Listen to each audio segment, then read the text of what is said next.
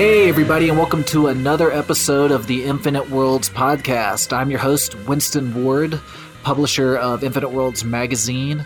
As always, I'm joined by my co-host, Nick the Tooth.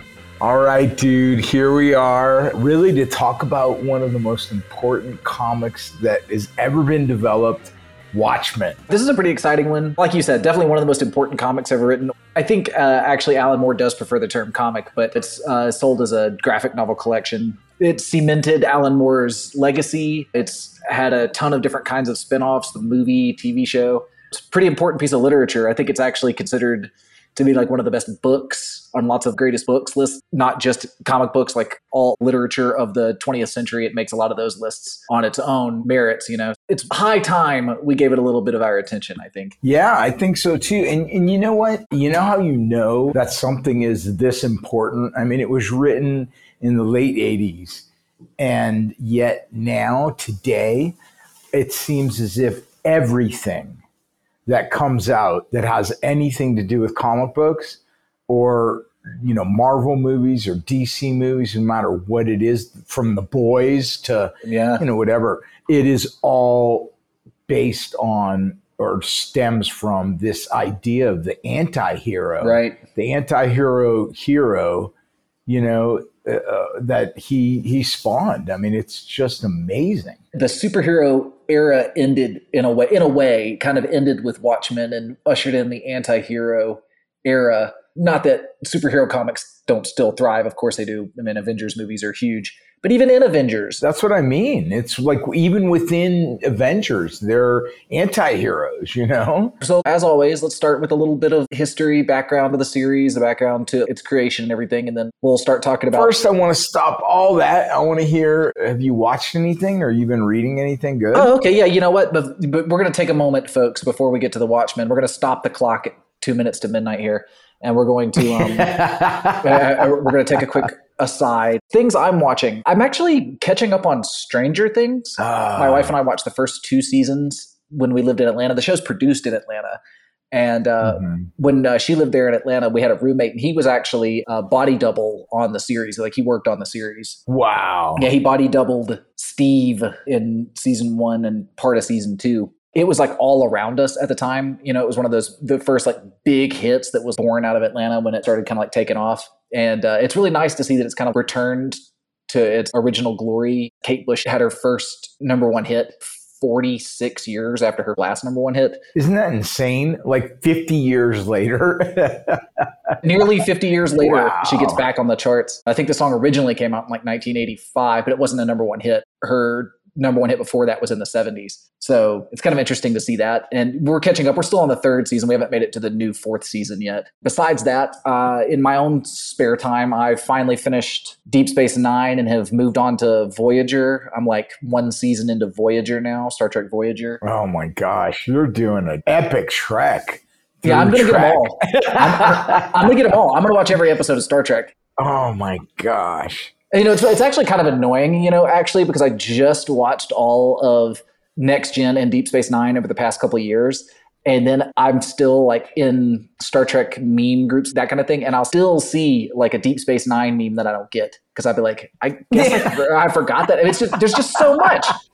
There's so I much. Know, I know. Every season has like twenty-five episodes, and there are like seven seasons of both of those shows. And I think there are like six seasons of Voyager. And then after this, I've still got two or three more whole series before I get to the current stuff. Dude, Strange New Worlds is so good. I know. Oh I know. Everybody's God. telling me. Everybody's telling me. Yeah, what about you? What are you watching? You know, I, one of my favorite uh, authors is uh, a short story writer named George Saunders. And he wrote a book. I think I talked about it a little bit before. It's like very cerebral, dark, black humor, uh, but sci-fi. It has tinges of sci-fi. And so George Saunders wrote a book called Civil Warland in Bad Decline. And a couple of years ago, maybe two or three years ago, he put out another short story collection, which you would love. It's called The tenth of December. And one of the short stories, it was in the New Yorker, uh, and again, sci-fi, um, was called Spiderhead or Escape from Spiderhead. Mm-hmm. And they just made a frickin' movie about it, uh, on, based on the short story, and it dropped on Netflix, and it's uh, it's called Spiderhead. And uh, Chris Hemsworth is the star of it. And oh, no it kidding. It's really, yeah, it's really cool. It's a very small movie, you know, very uh, literary, but cool, man. And and I recommend anybody who likes really heady type of cerebral sci-fi to to read uh, either Civil Warland in Bad Decline or tenth of December. They're both great. And check out the movie Spiderhead. So the movie's cool. Good. It's it's better as an accompaniment to the story. So that was cool. So I, I stumbled on that, and just Strange New New Worlds, man. I'm about to start, because I've watched every season of uh, Stranger Things, so I'm about to start the fourth season. So I'm pumped. I'm totally I'll be honest pumped. with you. We um, watched the first season. It's good. We watched the second season back when we still lived in Atlanta. And truthfully, the second season of Stranger Things isn't that great. It's pretty boring. Like, they spent the whole time like trying to figure out what's going on with the tunnels or whatever. Mm-hmm. We kind of lost interest, and I kind of thought I would never come back to the show. But in order to come back, we had we watched the second season again so could we could remember what happened. And I don't want to say suffered through it, but kind of suffered through it again. And we were like, man, I hope this is worth it. And then we started season three now. And season three rules. It's so much more entertaining. It, it like mm-hmm. it definitely picks up the pace a lot, and I understand season, season four is even more awesome. So, you know, fingers crossed. Ah, I'm stoked! I can't wait! I can't wait! Yeah. Yeah. Besides that, rewatched the Watchmen film for this, and uh, the H B O series for this. So, you know, um, so refresher over the past like week or two to get prepared for the podcast. You know, that's takes yeah. a, you know a lot of my like casual viewing is actually work viewing. You know, if you call if you consider. having a science fiction podcast to be work, which, you know, it's it's not. Let's let's be real.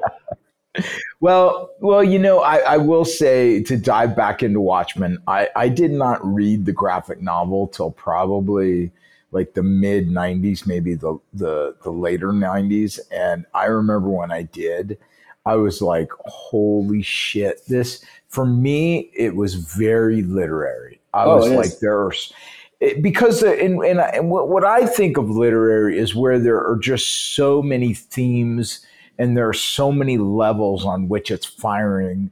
And when you have the comic with, like, I, I, I love any kind of art that is multimedia, where you have like the comic within the comic. Oh, of course. You, have, you know what I mean? Oh, yeah. Or I, I like books that have like transcriptions of, you know, whatever it is, of some crime scene, and it's all kind of mixed together, and you're reading it, and it just kind of forms a picture in your head. And that to me is what uh, what Watchmen did, where I was like, this is not comics. This oh, is yeah. not a comic book. Well, it, you know, it transcends comic books. And, and yeah. you know, it transcends comic books by, in a way, parodying or mirroring them. You know, it's kind of like Bizarro World comics. And, you know, he did that on purpose. That's definitely the intention behind the story. So, and I wonder if, you know, you look at Alan Moore. I mean, he's clearly a genius, right? And but he's very curmudgeon-y. Mm-hmm. He's very, I, I, I, I read an interview where he just blasted Stan Lee. He can't stand Stan Lee. Called him a complete thief who stole everything from Jack Kirby.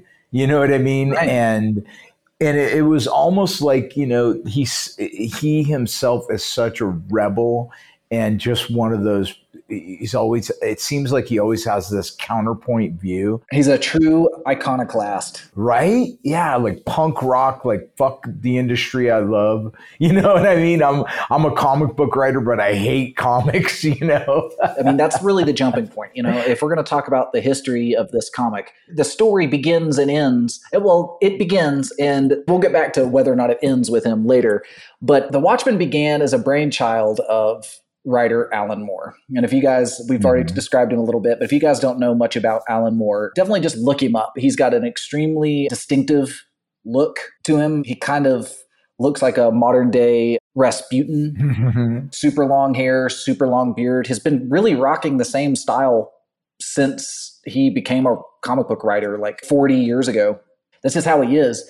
And he's like in, hyper interested in the occult and, you know, all sorts of iconoclastic ideas. He's heavily critical of lots of things around him. Like you say, he does not make very many live appearances, almost none, but has been probably the most sought after writer of comics his entire career. Even today, anybody in the industry would absolutely jump at the chance to work with him, despite his sometimes difficult attitudes. But he's been recognized as literary genius from the jump. Yeah. So Alan Moore, he's an Englishman. He was born in Northampton, England. I think that's how you say it, Northampton. British listeners, forgive me for being an ignorant American. And his credits are just out of control. Batman the Killing Joke, probably often thought of as the pinnacle of Batman comics. From Hell, great story. The League of Extraordinary Gentlemen, which, you know, was made into a feature-length picture. V for Vendetta, made into a feature-length movie. Oh. He did, in my opinion, the defining run of Swamp Thing. And really, I think his run on Swamp Thing is the finest comic book arc ever written, bar none. Uh, I'm a huge Swamp Thing fan. But it all comes from the mind of this strange, anarchist, amateur magician, occultist, British guy, Alan Moore. Okay, so real quick history on Alan Moore. He was uh, working as a comic writer starting in the late seventies. He started in nineteen seventy-eight, and he mostly did indie comics, like underground comics. He worked for two thousand A D, a British comic line that eventually spawned Judge Dredd and a number of other really cool comics. And he worked here and there picking up jobs for Marvel U K, which was, at the time, still really trying to get its foothold uh, across the sea. Like, Marvel was very popular here, but hard to sell Captain America to the British, you know? Uh, so, you know, they were struggling to get a foothold, struggling to find their identity in Britain. And he really helped that by being sort of like the catalyst between the grassroots comics of England and the mainstream Marvel. And after a while, he did that. And then he gets approached by D C Comics to revive the Swamp Thing franchise, because Swamp Thing had been created about a decade earlier by Len Wein and Bernie Wrightson, the two very famous comic creators. And it had basically become stagnant and kind of become a bad seller. The story had painted itself into a corner. It had become kind of formulaic and boring. And they were like, all right, Alan, we're going to cancel this anyway, so you can do whatever you want with it. Impress us. And boy, does he ever, man. If you've never read the Saga of the Swamp Thing story arc, it's Swamp Thing number... I, I have, and it's amazing. It really it is. is. It, it's, it's Swamp Thing yeah. number twenty through like sixty-four. It's from like nineteen eighty-four to like nineteen eighty-eight. And it really is incredible. Like, he basically takes Swamp Thing and recreates the character. Instead of being just a man who gets turned into a plant monster, which is the original idea, he remakes Swamp Thing. So Swamp Thing is a plant who absorbed the personality of the dying man, who he's never been a person. He just thinks he thought he was a person for a short time. Yeah, and he's, he struggles like with who who am I? And these existential, he gave it this depth of this existential, what does it almost mean to be alive? What does it mean? Right, mean to be human. Yeah, it, which is what we always talk about. What is great sci-fi? Even though it's in many ways a fantasy comic, because he's in plant elemental, which is not really a science fiction concept. And he, he like goes to hell, and he exists on the spirit plane, and the, the and all sorts of other cra- crazy things happen. There is a heavy science fiction influence as well. He ends up going to space and existing as like, uh, I, I don't want to give it all away. I don't want to give you, but that Alan Moore story arc is beautiful. It's got some of the best art ever, ever created for basically any comic series, along with Stephen Bissett and John Todelman, Rick Veitch. These artists created this really magnificent, sort of like head trippy. That's one way I'd really describe the comic, as being really trippy. Anyway, he completely revitalized the comic, and it became one of D C's top lines. And in the over the course of that, he also created characters like John Constantine for the Swamp Thing series. And that character went on to be one of, you know, had a feature film made about it. Um, I think a couple, I think there have been a couple of Constantine movies at this point.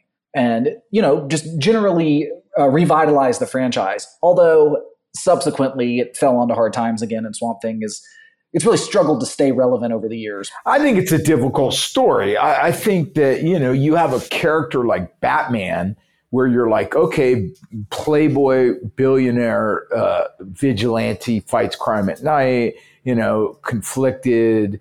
It's a very easy story to tell over and over again. I think Swamp Thing's impossible. Yeah.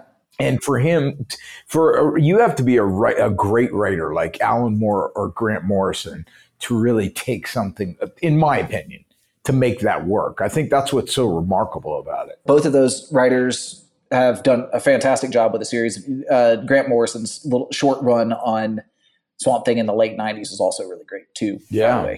Okay, so he basically becomes like a mainstream comic writer by revitalizing this series. And while he's doing that, D C has acquired characters from a long defunct comic company called Charlton Comics.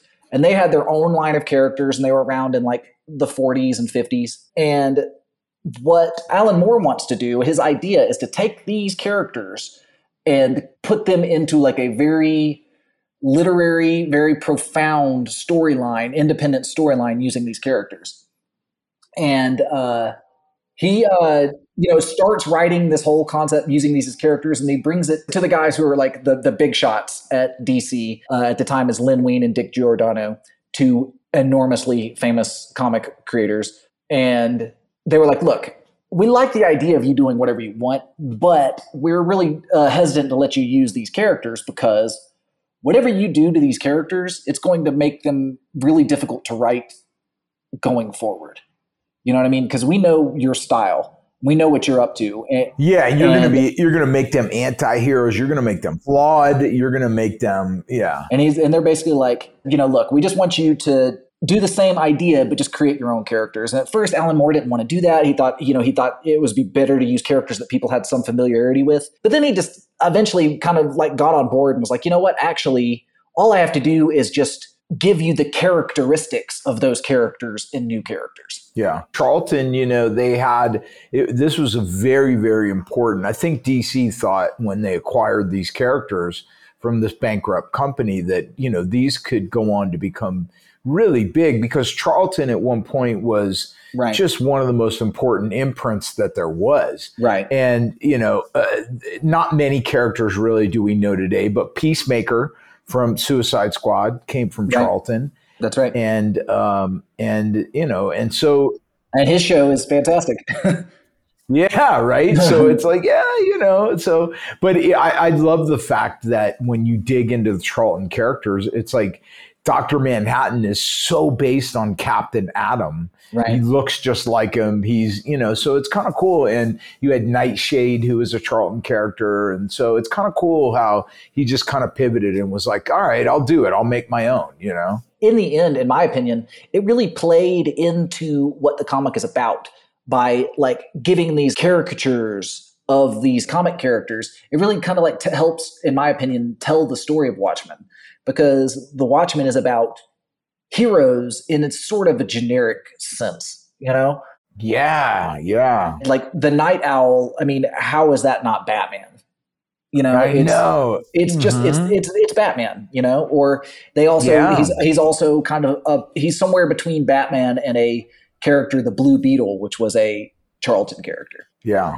He's basically saying that like this this type is what we're talking about when we talk about this character. So he decides he's going to do this. And while he's penning Swamp Thing, and these issues are beautifully written, and they're, you know, they're one a month, and he writes all of them for, you know, four or five years. While he's doing that, he develops and writes all the scripts for The Watchmen, which is in, all on its own, just an insane feat for any writer. I'm a writer myself. And when you see the things that Alan Moore did, especially when he was like at his most productive, it's just kind of like, it makes other writers feel really shitty because we're like, oh, geez, how are you going to compete with that, dude?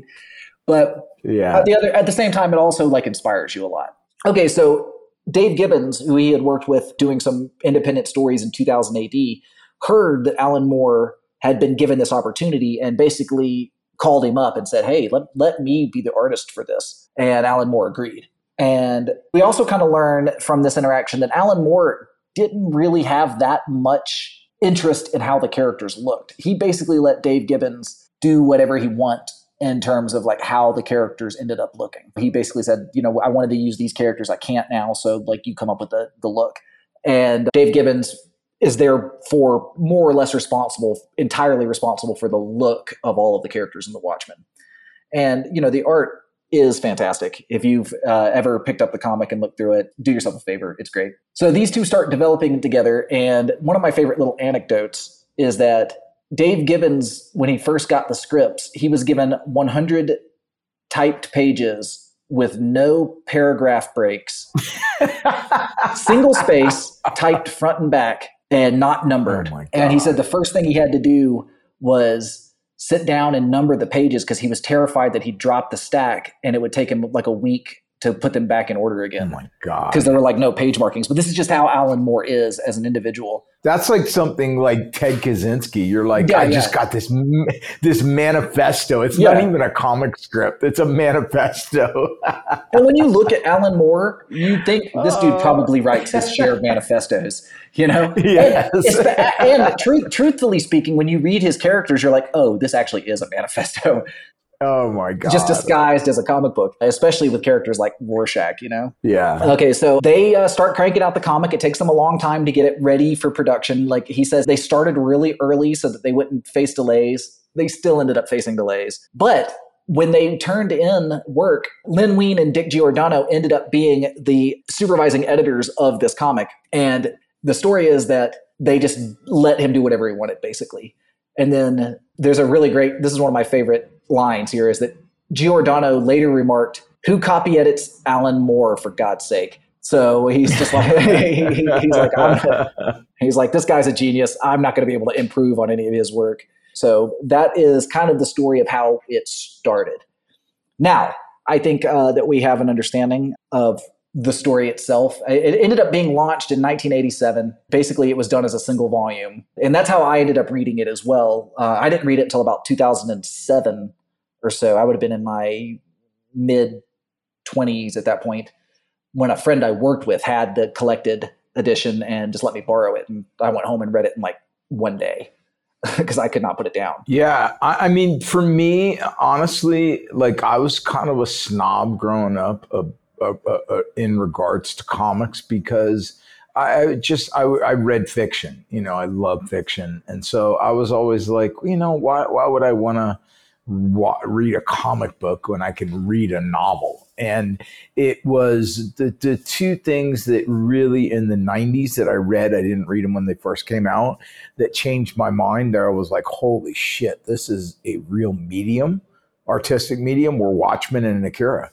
And both of those were like, this is insane. Yeah. Like the, the depth, the literary depth, and just... Uh, just redefines the medium, you know? And yeah. Watchmen absolutely did that. Watchmen redefined the medium by mirroring the medium. Uh-huh. So we'll talk about the story itself. There may somehow be some of you out there who uh, aren't familiar with the plot of Watchmen, but I'll, I'll uh, explain it to you. Okay, it's set in an alternate timeline. Somewhere in the nineteen thirties, the normal timeline diverged and created a new timeline. It doesn't exactly explain it, but it has something to do with the emergence of vigilante heroes, like masked heroes, non-superpowered heroes. Basically, they're talking about Batman when they talk about this. Yeah. And about how the emergence of those created another timeline in this reality. And There was a there was a hero team of hooded crusaders in the thirties, and they eventually break up. And then years later, a actual superhero comes into existence, and that is okay. Well, actually, let me let me set the stage for you. Some years later, history has been altered so much that America ends up winning the Vietnam War instead of losing the Vietnam War. Part of that is because an actual superhero comes into being in a world where it had just been like mass vigilantes for all of these years. An actual superhero is born, and that is Doctor Manhattan. And Doctor Manhattan is a physicist who is in an accident. He ends up trapped in an intrinsic field generator, whatever the hell that is. After that, he disappears and is gone, and then eventually reappears as Doctor Ma- he's John Osterman, the physicist, and then reappears as Doctor Manhattan, who now has control over matter and can see time non-linearly. So he's basically a god. He has he's more powerful than Superman in the comics. He's about as powerful as a comic book character can be. He uh, is invulnerable. He doesn't age. He doesn't need air, food, water. He can destroy things just with a wave of his hand. He can create things with the wave of his hand. and he ushers in the era of the superhero. So as soon as that happens, America enlists him because he still has John Osterman's personality, and John Osterman was a patriot, worked for the United States government, and they enlist him to join the military and help end the Vietnam War. And basically what he does is he goes over there and with the help of some other government contracted heroes, murders the shit out of the Viet Cong and totally changes the tide of war for America easily by being a gigantic weapon of war. And this happens maybe about fifteen years before the real-time events of the comic. And the real-time events of the comic really revolve around an act was passed through Congress called the Keene Act. And what it means is that masked superheroes are forbidden, and only Doctor Manhattan is allowed to act as like a superhero, although he's largely lost interest in that and spends his time working on theoretical theory and that kind of thing. And another character called The Comedian, who is in many ways similar to The Punisher. Yes. A violent, unhinged vigilante who uh, takes a lot of pleasure in killing people to do his job. He's sort of a Judge Dredd type character, like is very happy to be the judge, jury, and executioner. You know what's so interesting about like both of these characters is what they share in common is they have almost a complete disdain and contempt for humanity, right? Like, so Doctor Manhattan becomes so omnipotent that he sees the future and the past.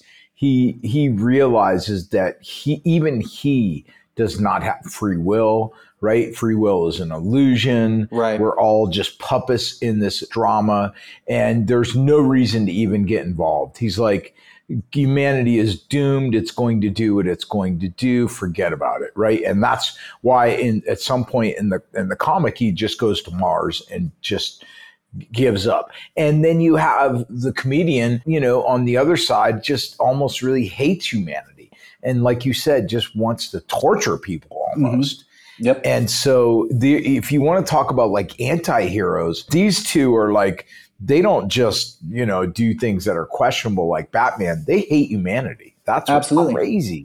You know, and really the group is made up of different kinds of, the Watchmen group is made up of several different types of anti-heroes, you know, and it really explores the anti-hero question with different types of personalities. There's the guy who literally hates everyone. There's the really Rorschach, great, right? Yeah, the, yeah, the Rorschach. You know, his great quote is in the comic where he's monologuing to himself, and he's saying that one day they'll look up and strangled breath, they'll say, "Help us," and I'll whisper, "No."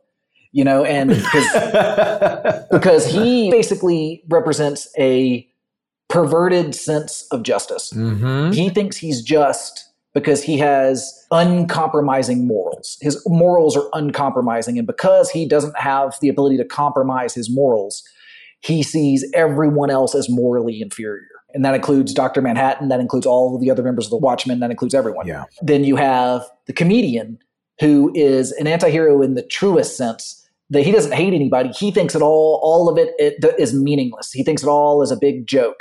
And that's the whole point of his character, is that it doesn't matter. None of it matters. You know, it's all a big joke to him. Everybody else's passion for justice and everything is all just a big joke to him. Almost like this n- nihilist, right? He's almost like a nihilist. Yeah. That was one of the intentions of the comic. Alan Moore's actually said that, that one of his intentions was the comic was to create these morally ambiguous characters so that the audience, when reading it, wouldn't be morally directed. They wouldn't be led through a moral maze. They would have to look at all of these different views of the same events from all of these different moral perspectives and kind of try to piece together the morality themselves. Yeah. It's done splendidly. Like when you get finished reading Watchmen, you're not like, oh, here's who the good guy was. You're not like at the end of Star Wars where you're like, we won, Luke and, you know, the, our heroes won. Yeah, it's definitely nothing like that. I think it's a really wise, especially he was a pretty young guy at the time when he wrote this. He was in his twenties. And this is a really wise notion for somebody, because before this, even though there had been anti-hero comics before this, he didn't invent the anti-hero, just to be clear, but he did really like give the anti-hero texture. he fleshed out the idea of the anti-hero to be more than just a hero that plays by their own rules. Yeah. And because he did that, the anti-hero as a concept became one of the most popular. I mean, Wolverine became hugely popular. Spawn comics started shortly after this. The anti-hero became like really the most popular type of hero for a whole generation, I would say. So uh, the, the main plot of Watchmen is that in the future, in the eighties, during uh, Richard Nixon's third or fourth term as president, the nuclear clock is set to two minutes to midnight because of like growing tensions with nuclear Russia, and imminent nuclear uh, annihilation is predicted to take place in the not too distant future. Meanwhile, the comedian, who at this point is a retired vigilante, is murdered. And because he's murdered, Rorschach, one of the members of the Watchmen, who are now disbanded due to the Keene Act, takes up the case because he doesn't care about the law at all. He still continues to be a mass vigilante the whole time. He never quit. And when he takes up the case, he starts learning all of these things, digging deeper and deeper into a rabbit hole. I won't give away what happens in the story too much, although we are going to talk about the finale of the book here in a second and compare that to the movie. And then it becomes like a tangled web of mystery as he tries to solve this murder and becomes wrapped in a plot involving former members of the Watchmen and their independent plans to save the world during this imminent destruction. So without giving too much of the plot away, well, actually, I don't think we can really discuss this without giving all of the plot away, truthfully. It's pretty hard not to. One of the members of the Watchmen was Adrian Veidt, and Adrian Veidt, known as Ozymandias, is possibly the smartest man in the world and highly physically fit. I don't know his exact parallel in comics, but he's like a peak human being with peak human abilities and peak mental abilities, but not superpowers. And it all comes down to the fact that he has constructed a secret plan to unite humanity so that the threat of nuclear war will end. And his plan in the comic is he has, in his laboratories, created a giant monster, like a squid, octopus-like monster that he unleashes on New York in the guise of an alien invasion. And so that human beings drop all of their infighting to team up to stop an alien invasion. And he is perfectly willing to sacrifice members of the Watchmen and all of the people that are killed by the squid monster when it attacks New York. Three million people. Three million people. So again, you have a morally dubious, you know, question, which the heart of the uh, uh, of the conspiracy is, well, he is trying to save humanity, but but is the way he's going about it, does the end justify the means, you know? At the end of the comic, he explains his master plan, and everybody there basically says, you know what, you're right. Keeping this a secret is in the best interest of humanity. They all see the logic of his plan, except for Rorschach, who had already secretly sent out... Rorschach was sending out like information to a journalist, right? Yes, to various About journalists, what yeah. was happening. Yeah, and you know, he, he yeah. leaks the, the truth behind it, and basically, in the process of doing that, ruins Ozymandias' plan. Although the comic ends before you find out what happens with that. In fact, the last panel of the last issue of the comic is the newspaper staff picking up his journal from a stack of their junk files to looking for a story. So you're, you're yeah. kind of left to assume. And I think the last thing, tell me if I'm wrong, but it was something to the effect of like, make of this what you will, right? You know? And, and so he, he's leaving and you shut the comic, right? Right. And then, so, or the graphic novel, and you're le- left saying, well, wait, was this good or was it bad? Right. And he leaves not only the journalist with that question, but he leaves us, the reader. And that's why we go back to what we were talking about with Alan Moore's predilection for questioning and his disdain for comic books and Stan Lee and all that. He's just putting it in our, our faces and saying, you know, forget about what you know about traditional comics where everything is scripted, like Luke Skywalker at the end of Star Wars. I want you to shut this book and say, I don't know what I feel, you know? Right. That's definitely the path he was trying to lead you down. And that actually runs true in a lot of his stories. That is sort of a Alan Moore trademark in a lot of ways. Is he likes to do that. I mean, that V for Vendetta, for example, yeah, is another another story that carries a lot of the same kinds of themes. Like, which of these guys is the good guy? And do the um, ends outweigh the means? That's what separates it from a lot of the comics at the time, is that, like you said, you read another comic and you'd be like, oh, cool, Superman kicked Lex Luthor's ass. Great. I clearly know which one of these was the good guy and which one of these was the bad guy. But when you read this comic, even the superhero in the comic is bad in many ways, many times.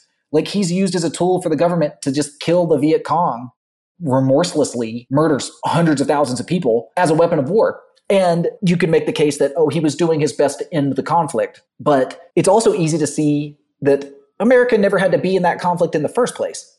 Yeah. And it takes the Vietnam War, which was a highly morally ambiguous thing. Even in now, looking back on it, you don't, if there's very little moral ambiguity, it's an immoral thing that happened in our history. But at the time, it was highly morally ambiguous, divided the nation considerably, you know, huge protests throughout the country for a decade. And I think that that is, it's, it's very important to, when you're reading The Watchmen and, and or any real piece of art, because even science fiction, which looks into the future, is grounded in the present, right? It's a reflection of what's happening.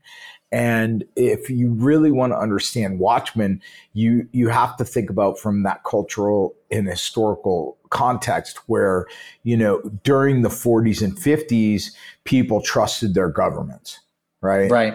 And right. So the comics reflected that. You had, you know, Superman and Captain America and, you know, these characters who for me are just so boring, you know. But then the, his generation, Alan Moore's generation, goes through Vietnam, goes through, right. you know, what happens with Watergate, what happens with, even though, you know, and so you have this throughout the, the world, that generation starts to really question government and saying, wait a minute, wait a minute, wait a minute. Is this right? Is this right? They're lying to us. They're deceiving us. And so uh, Watchmen was born out of that, where he was like, yeah.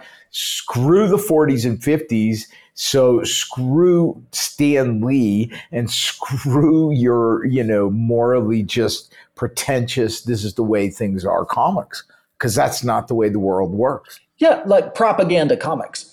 You know, comics used as propaganda to, you know, yes. sell sell nationalist ideas, to sell patriotic, I'm using air quotes here, ideas that aren't necessarily universally moral. No. Being from the World War Two generation, it's hard not to be like, America's the good guys, Nazis, Germany yeah. and Nazis and Japan, there's the bad guys. Even in retrospect, it's hard to not see it that way. But assuming that because America was the good guy during those conflicts, and again, I this I'm not saying that as an actual fact. America did lots of things wrong during World War Two. I mean, like a ridiculous amount of things wrong. The bombing of Dresden, Japanese internment camps, dropping nuclear weapons, et cetera, et cetera, et cetera. It goes on and on and on. But even if you do land on America was the good guy in World War Two and the other guys are the bad guys, that does not necessarily carry forward that America continued to be the good guy on the world stage thereafter, you know? And Vietnam was like the ultimate example of this. You know, it's like, okay, how are you the good guys now? At this point, you just want to eradicate communism, and communism isn't on its own doing anything evil, even though, don't get me wrong, the Soviet Union had plenty of its own immoral things happening too, but it's not inherently evil like Nazism. You know what I mean? The the, the tenets of communism are not kill all Jews. Yeah. You know, that's not the idea behind it. But the American government characterized it that way. And people started, you know, being clued into that, oh, this is, we're just being propagandized now so that our leaders that have this system, this capitalistic, democratic capitalist system can be maintained and not be threatened by, you know, a system where people don't use capital as their driving motivation. Mm-hmm. Okay, so anyway, without getting too much into the politics, this is another one where it's it's a, it's a hard episode to avoid politics, you know, because politics, especially the politics we've discussed up until now, play a huge part in the story. Yeah. The fact that Nixon, Watergate never happens because of the alternate timeline, so Nixon remains in office. It's, I think, even insinuated that The Comedian had a role in helping to cover up uh, Watergate. Oh, yeah. So- Yeah, yeah, for sure. Yeah, no, he he plays a government operative that his whole thing is like, yeah, America wins because I'm on America's team, you know, and not because he especially likes America's morals or anything like that. He's just like, this is my team and I'm going to make sure they win. Not to lean too heavily into the politics of it, but that is a big part of the story as well. So the comic was a success. It was a big success for D C. It won a ton of awards.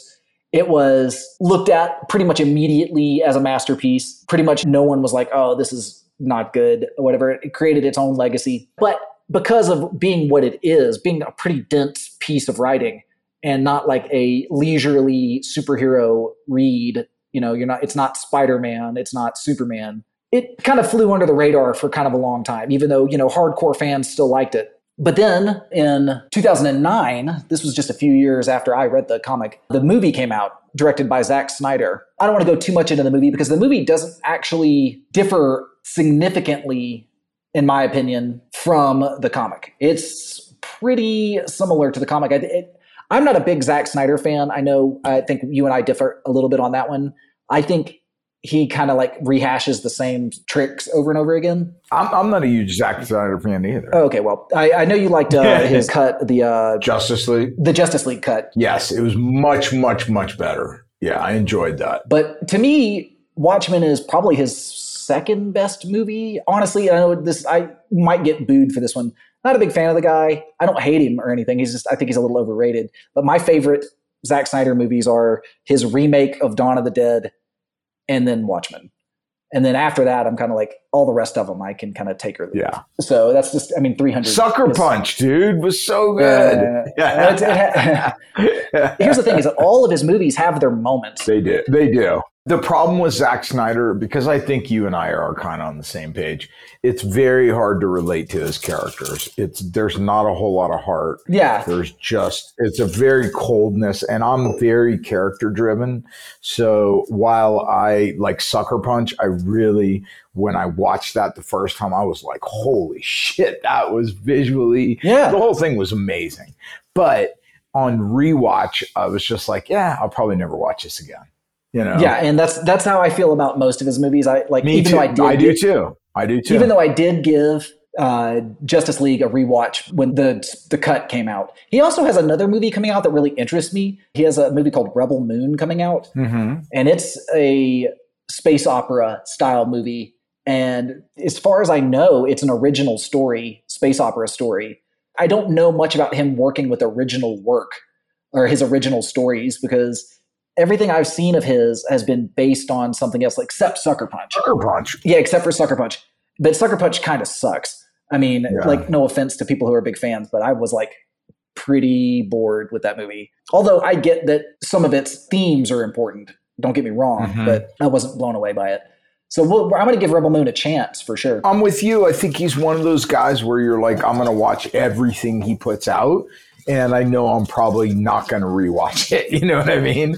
Okay, so the movie differs only a little bit. Really, the only difference is that the ending of the movie is different, differs from the ending of the comic. Well, actually, there are two differences.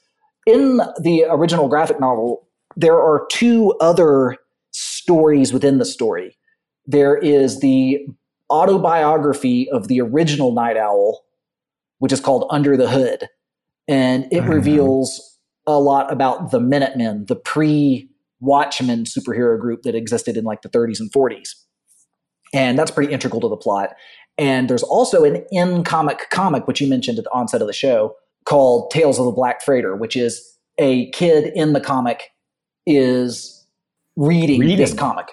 Yeah, yeah, he's reading it. And one of my favorite things about this is that he uses a non-superhero comic to create a parallel to this parody of superhero comics. Because he wants to use an in-story comic, but he knows that an in-story superhero comic would be too on the nose. So he uses a an adventure comic, a pirate-themed, like almost like a horror comic called Tales of the Black Freighter to draw parallels. And it's highly effective when you read the book. When you're reading the book, it does a lot to draw all of the uh, themes together. And the movie doesn't have any of the Under the Hood stuff or any of Tales from the Black Freighter, although they did produce a Tales from the Black Freighter short as a companion piece to the movie. Unfortunately, it's not very well animated, and it stars Gerard Butler, who is the worst actor in the history of acting as a voice actor. So I find the Tales from the Black Freighter animated companion piece to be nearly unwatchable. I watched it one time and I was like, oh. And because it's not threaded into the film, it loses its potency as a companion piece to me. Totally. But those complaints aside, I think that Zack Snyder's Watchmen movie is about as good of an adaptation as you're going to get if you're only going to make it into one movie. Yeah. You know, like the Watchmen comic is expansive, it's really long, and it has those intertwining stories. So it, like you've said many, many times, it probably would have been better done as a series, like a limited series. And it's a different medium. And you almost have to then say, well, was he too true to the source material and just tried to create a movie right. version of line by, you know what I mean? That's a completely fair criticism, in my opinion, as well, because it is in many ways like shot for shot lots of times. And some of the acting is pretty wooden, and yes, the writing as it appeared on the page doesn't quite translate that well when, you know, spoken by live action characters. It kind of comes across as corny some of the time, mm-hmm. but other times it doesn't and is quite effective. And overall, I'd give the movie a B plus. This, the, the Doctor Manhattan scenes, every one of them is amazing. It's really cool. They capture the Doctor Manhattan character, which is the essence of the comic, in my opinion. Very yeah. well. Okay, so before we end this episode, we're pretty near the end. I think we should quickly discuss the H B O series spinoff, which takes place like thirty-five years after the events of the the book. I tried. I tried. I like it, and I have some problems with it. I thought it was extremely well produced. I thought a lot of the ideas in it were good. I do like that they took on race as a central theme, because there is basically no discussion of race at all in the um, comic. And in a way, that feels shoehorned in. But, you know, it's also, it's a moral stumbling block that Alan Moore decided not to take on himself, you know, and uh, even though there are characters of color in the story, actually, I say that, but the only character of color I could think of in the story is the little kid that's reading. He's the little kid, tale, yeah. Reading the Black Freighter comic. It, I might be wrong. I might have missed some, some, but pretty much all the other characters are white people. So, you know, Alan Moore being from England, I know that he didn't like the H B O series. I know he was outspoken about them changing things up and him not liking it. Dude, I, I don't think he liked the movie of yeah. Watchmen. He hated V for Vendetta. I yeah. don't think he likes anybody touching his work at all. He actually tries his best to keep his properties out of Hollywood. Like, he, very unusual for a writer to be that way, but he really doesn't like his properties being co-opted, or what he no. feels as being co-opted. But he's kind of a kooky guy, man. Definitely lived his life his own way. Personally, I liked the series. Mm-hmm. I didn't think it was quite as great as the critics, like the critics fawned over it. I thought that overall the plot was unnecessarily complicated. Mm-hmm. Convoluted is even how I would say. And it did a bit of retconning of things that happened in the comic. And I don't normally like retcon stuff. I think it's a disservice to the creator to retcon stuff too dramatically. Mm-hmm. And they did they did quite a bit in this story. So, but overall, I thought it was pretty good. It was definitely, I thought, entertaining, except for, like I say, I, I it's kind of hard to follow. Maybe I should give it another chance. I probably will give it another chance at some point. It's only like nine episodes. But my initial impression was that was good, but not as good as all the critics told me it was going to be. Yeah, I, I, I watched it. I was like, yeah. I think some comics came out afterwards also that he was not a part of. I think D C, you know, you have to kind of think that, you know, we live in an age now where a lot of these are, a lot of these properties like Walking Dead are creator owned. And Watchmen, he does not own Watchmen, you know, right. D C owns Watchmen. They can right. do with it whatever they want. And unfortunately yeah, for him, unfortunately for him, that's true of almost all of his works, you know, and that's yeah. why John Constantine is on the big screen. That's why they made a pretty mediocre movie of League of Extraordinary Gentlemen. That's why they made V for Vendetta.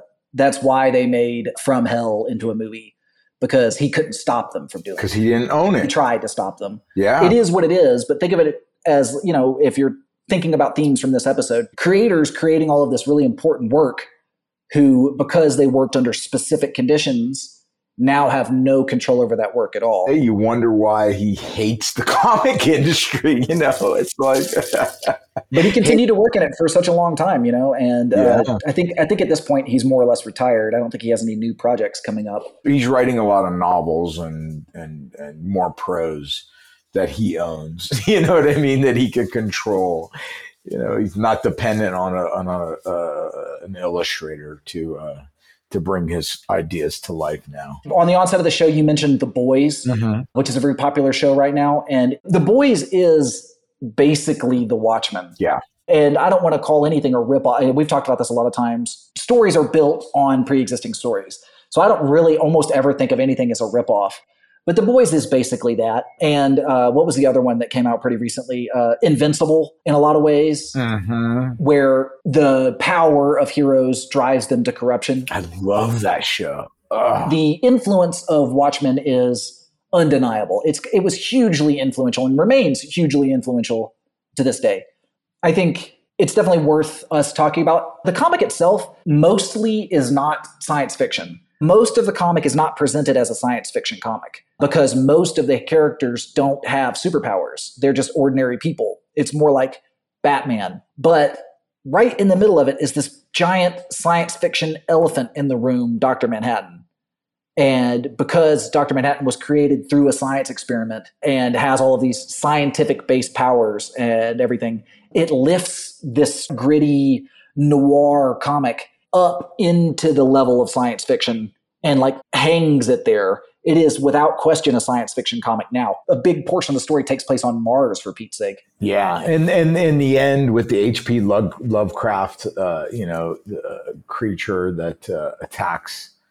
Um, and kills three million people. So yeah, it's it's it's definitely sci-fi in that respect. Uh, but it's that juxtaposition between just flawed, u- angry humans, you know, and uh, and sci-fi. So yeah, I'm, I'm I, again, I I I probably um after talking about it, I'm going to go back and reread the entire uh, the entire graphic novel. It's that good, man. It's so freaking good. That and Akira for me are just the best. The best. All right. Well, this was a great episode. I don't know what we're going to do next time. Um, we'll think of something in the meantime. But if you guys haven't read Watchmen, if you've only seen the movie, do yourself a favor. Pick up a copy of the book. You could probably check it out at your local library, I imagine, and uh, read it. Even though it's pretty um, heady and very literary, it's not terribly long because it's it is a graphic novel after all, or a comic. So it doesn't take a whole lot of time to read, and I really recommend it. Definitely put it on your list. Yeah, it's awesome. All right, man, that was awesome. Alan Moore. Yeah, let's figure out what we're going to do next, and uh, I will talk to you next week. All right, man, peace. All right, I'll meet you later. Guys, if you're enjoying the Infinite Worlds podcast, you could definitely check out more Infinite Worlds-related stuff by visiting our website, infinite worlds magazine dot com. There you can subscribe to Infinite Worlds Magazine. It's a full-color, ad-free science fiction magazine featuring stories, comics, and illustrations from creators all over the world. You can also sign up to our mailing list. You can follow us on Instagram at Infinite Worlds Magazine or on Twitter at I W Sci-Fi Mag. Also, you can find Nick the Tooth on Instagram at Nick the Tooth and follow his wild escapades. Theme song was written by Christopher Whitaker, and our podcast is produced by Andrew Alonso.